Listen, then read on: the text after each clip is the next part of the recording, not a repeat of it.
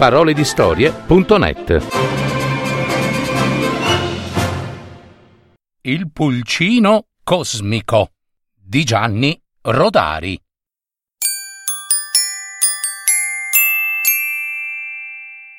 L'anno scorso, a Pasqua, in casa del professor Tibolla, dall'uovo di cioccolata, sapete cosa saltò fuori?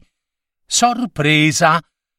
Un pulcino cosmico, simile in tutto ai pulcini terrestri, ma con un berretto da capitano in testa e un'antenna della televisione sul berretto.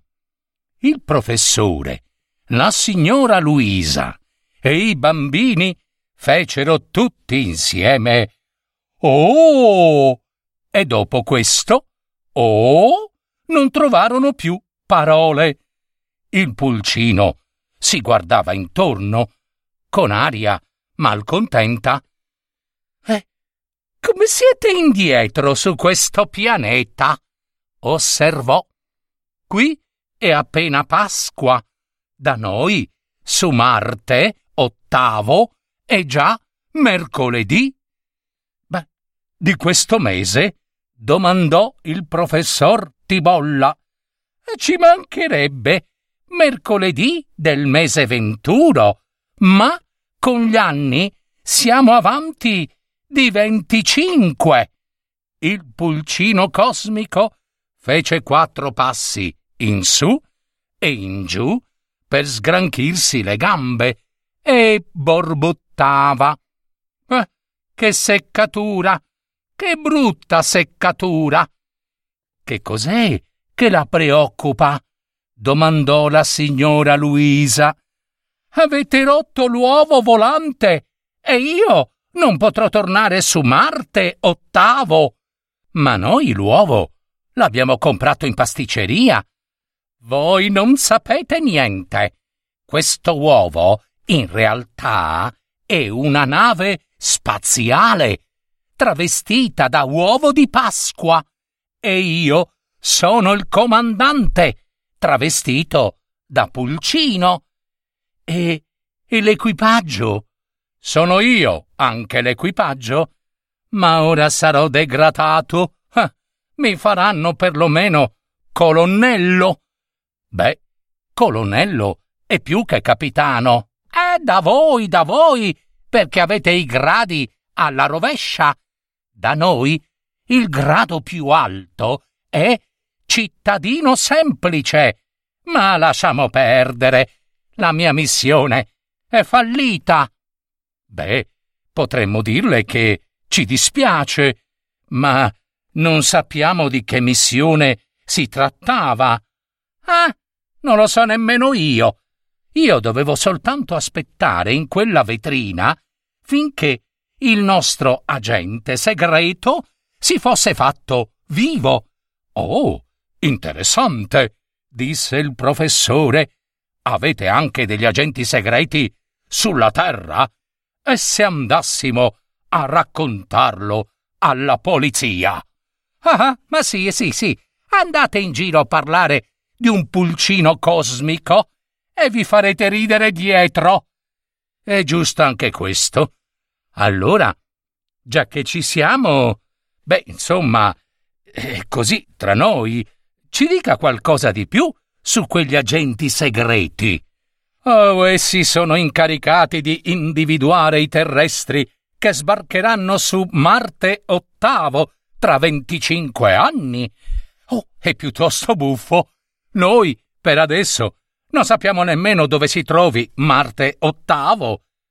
Perché lei dimentica, caro professore, che lassù siamo avanti col tempo di venticinque anni. Per esempio, sappiamo già che il capitano dell'astronave, quella terrestre, che giungerà su Marte ottavo, si chiamerà Gino. Oh, oh, oh, to, disse il figlio maggiore del professor Tibolla. Proprio come me. Ah, pura coincidenza, sentenziò il Cosmo Pulcino. Si chiamerà Gino e avrà 33 anni. Dunque, uh, in questo momento, uh, sulla Terra, ha esattamente otto anni. Oh, guarda, guarda, disse Gino, ma proprio la mia età.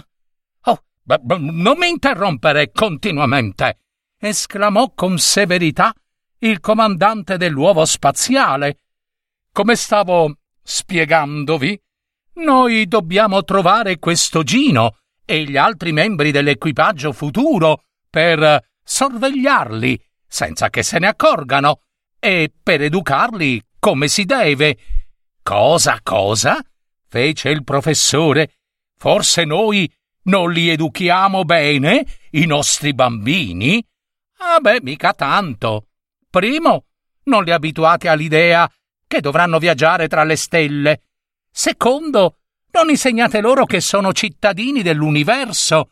Terzo, non insegnate loro che la parola nemico fuori dalla Terra non esiste. Quarto, scusi, comandante, lo interruppe la signora Luisa. Come si chiama il cognome del vostro Gino? Uh, prego, vostro, non nostro. Comunque si chiama Tibolla, Gino Tibolla. Ma sono io, sono io! saltò su il figlio del professore. Urrà, urrà, urrà che cosa? esclamò la signora Luisa. Ah, non crederai che tuo padre e io ti permetteremo, ma il pulcino cosmico era già volato in braccio a Gino. Urrà, urrà, missione compiuta. Tra venticinque anni potrò tornare a casa anch'io. E l'uovo? domandò con un sospiro la sorellina di Gino. Ma lo mangiamo subito, naturalmente. E così fu fatto.